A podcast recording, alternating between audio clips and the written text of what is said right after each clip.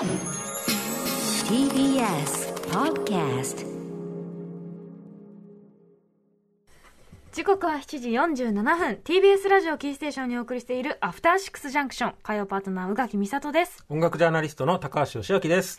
ここからは新概念提唱型投稿コーナー。火曜のこの時間はこちらの企画をお届けしています。その名も Y スイートホーメこんなに嬉しいことはない歌丸さんバージョンで お届けし噛ました。み締めてる。人から言われた何気ない褒めの一言。言った当人はとっくに忘れているようなささやかなあの一言のおかげでだけど私たちは生きていける。思い出せばいつでも心のふるさとに帰ることができるあなたの大事な HOME 褒め言葉を送ってもらいそれをみんなで味わうという人間参加のコーナーです。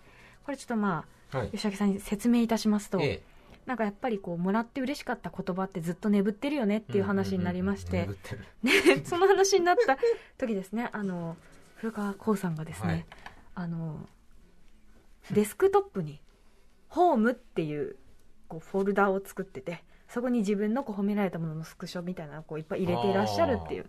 それをホームにしていると こうまあバレないあホームかってなるし、まあ、ホームすなわちホーメだという。あそういうことをなさってるんですねってみんなでなったんですけれども。心の拠り所みたいなはい。裏のニュアンスもあるわけですね。ホーム。とはい。ホーム心の拠り所だし、はい。それはもうちゃんと記録して、うん。振り返り振り返り振り返ろうという話なんですけれども、吉明さんがそんな振り返り続けている方面ってありますか？僕はです。振り返り続けてるかどうかはわからないですけれども、あのー僕はあの2年ぐらい前から、まあ2年前からですね、あのー BTS はい、を中心に、割とあのーラジオなんかで K-POP のうんうんうん。話をするようになって、で、それに応じてあの、BTS のファンのアーミーの方だったり、はい。K-POP のファンの方が、あの、SNS で、まあ、リアクションしてくれたり、うんうん。メンションしてくれたりするんですけれども、ほら、韓国語を使うじゃないですか、皆さん。皆さん本当にそう。勉強熱心ですよね、うん。気づいたらすごい韓国語でこう感想を書いてらっしゃったりとか。だから、わかんない最初はね。言葉がいっぱい使われてて、吉明孫千ニム、ありがとうございますとか、千人みたいな感じ、うん吉明おっぱ、最高ですとおっぱはお兄ちゃんかで。しょ？そう。よくドラマに出てきますよね、でそうなんです。だから孫千人は先生。だから吉明先生なんですよ。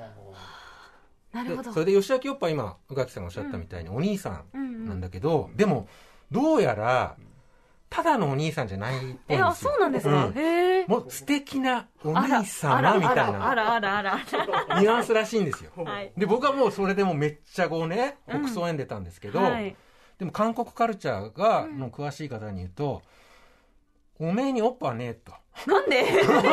なんで？それはちょっと距離感としてね、うん。おかしいし、お前はおっぱって感じじゃないなっていうふうに。なんかドラマとか見てると、結構こう先輩とか、うんそのただ血縁関係のお兄さんではなく年上の先輩とかにおっぱって話しかけてるイメージありましたけどね。ううんう。ん。ね、だから、僕はおっぱで行きたいんですけど、はい。世間が許される、許してくれないみたいなところが。そんなことない。アーミーの皆さんはお兄さんと思ってありがとう今回も最高の評論してくれてってなってるんですよでもね、うん。アミの皆さんもね、それこそ BTS のメンバーのね、人たちに、うん。おっぱって使ってるわけじゃないですか。そう思うとやっぱり、並列して。ね、非常にこう、肩身の狭い。もう。ちょっとフランクな言葉じゃないの？おっぱって。知らんななんけどかもうちょっとこう、崇めるニュアンスもあるんですかね？どうなんでしょうか？なんかこう結構おっぱとかオンニとかそのええ。お兄ちゃんお姉ちゃんっていう言葉うん。をこう割となんていうかなこうカジュアルに使うイメージでした。うん。ドラマの中だとでもわかんない。あその人たちがその後付き合ったり別れたりしてるから もしかしたら距離感近いのかもしれない。わかんないですけどまあそんなるほど。そ,、ね。のようなうん。でもすごい新鮮で楽しいし確嬉しいです、かにね、はい、新しい言葉って感じもしますし、うん。距離感も嬉しいです。あと調べてわかる喜びみたいな。孫仙乳か。俺は孫いいな孫仙乳そんな方面でした。皆さん引き続きよろしくお願いいたします、はい。でそんな皆さんから届いた方面ご紹介いたしましょうか、はい。えーラジオネームアメイジングカイコマンさんからのマイスイート方面でございます、私が地元のレンタルビデオ店でアルバイトをしていた時のお話です、私が働いていた店舗ではバイトやパートは早番と遅番の2グループに分けられていました、うん。早番はお子さんのいる女性遅番は私と同じようなフリーター男性が多く私は遅番。ただ早番と遅番の時間が1時間ぐらい重なっていたので、私も早番の人たちと自然と仲良くなりました。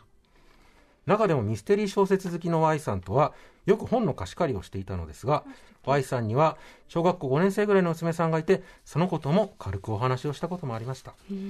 そんなある日いつものように出勤したら Y さんが働いていました。いつものように本の話をするつもりで話しかけようとしたところ Y さんからこんな思わぬ一言が飛び出したのです。うちの娘が言ってたんだけどカイコマン君この店で2番目にかっこいいってなんということでしょう。自分では完全にひも手側だと思っており少なくとも容姿には全く自信がなかった私が2番目にかっこいいなんて。たかが小学生の意見と切り捨てるのは容易ですが逆に小学生ぐらいの女子は容姿で異性を判断するところがあると考えると ん？つまり私はハンサムだと言わざるを得ないのが現状。歌丸インフルエンスです、ね、ちなみに彼女にとって一番かっこいいのは私と同じおそばの先輩でその人はものすごく仕事ができるがゆえに後に正社員に登用された人、うん、つまり反則です。ということは実質私が1位ということになります。不思議なことにその店を退職した後にも一切恋人ができていません。でも世の中には分かってくれる人がいると思うと少し気が楽になりますと。ちょっと後半謎のロジックが2つほど。果たして褒めてるのか褒めてないのかもでもこういうの歌丸さんよく、うん、なんかすごくなんかこう使ってるイメージあります。その褒めてるのか褒めてるのか分かんないんだけどその歌丸さん自身はそんなにそのなんていうか最初なんて言うんだろうな自分自身に自信がなかった頃に、その言葉がもうなんかなんか踊ってる姿がいいとか、それにすごい 慰められたみたいな話してて あありますか？そういうの。踊ってる姿が良かったなんかおっしゃってませんでしたっけ？言ってましたよね、あり？なんかちょっと私は分かんないんだけど私は分かんないんだけどちょっと分かんないんだけどその、うん、でも褒めてんのか褒めてないのか分からないライン方面を方面として受け取るっていう。まあでもその方が幸せですよね、うん、確かにそう、うん、まあまあっていうのもあるのかもしれない、なんかその。あと伝聞はいいですよねやっぱね。ああ確かに。あとなんて言うんだろう。こう年齢もちょうどいい感じもしますよね。小学5年生。なんかこれがなんか高校生とかだと、ま、なんかちょっとなんかこうなんかこう想像しちゃうというか分からない。この時のアメージングカイコマンさんの年齢が分かんないけど、はい、もうちょっとリアルになってくるところが、なんかこう小学生みたいな、可愛いし、うん、なんかこう嬉しい感じ正直な感じがしますね。そうそう。人として褒められた感じがするみたいな、総合力でね。2番目にか1 番目の人はハンサムだから。自分が一番ハンサム、ちょっとねこのいくつかロジックがねロジックがすごくなんか、ね、アトロクをよく聞いてる人という感じがいたしました。はい、はいこれが方面ですよ。これが方面これが方面です。でもこういう方面を抱きしめて私たちは生きていこうって思ってるんです、うん、私も孫あなんだ忘れちゃった孫仙人孫仙人を抱きしめて生きてます私は先生。ということで、はい、皆さんのマイスイート方面、えー、どんどん募集しております、はい、メールの宛先は歌丸アットマーク TBS.CO.JP 歌丸アットマーク TBS.CO.JP まで投稿が採用された方には番組ステッカーを差し上げます。以上マイスイート方面。こんなに嬉しいことはない。でした。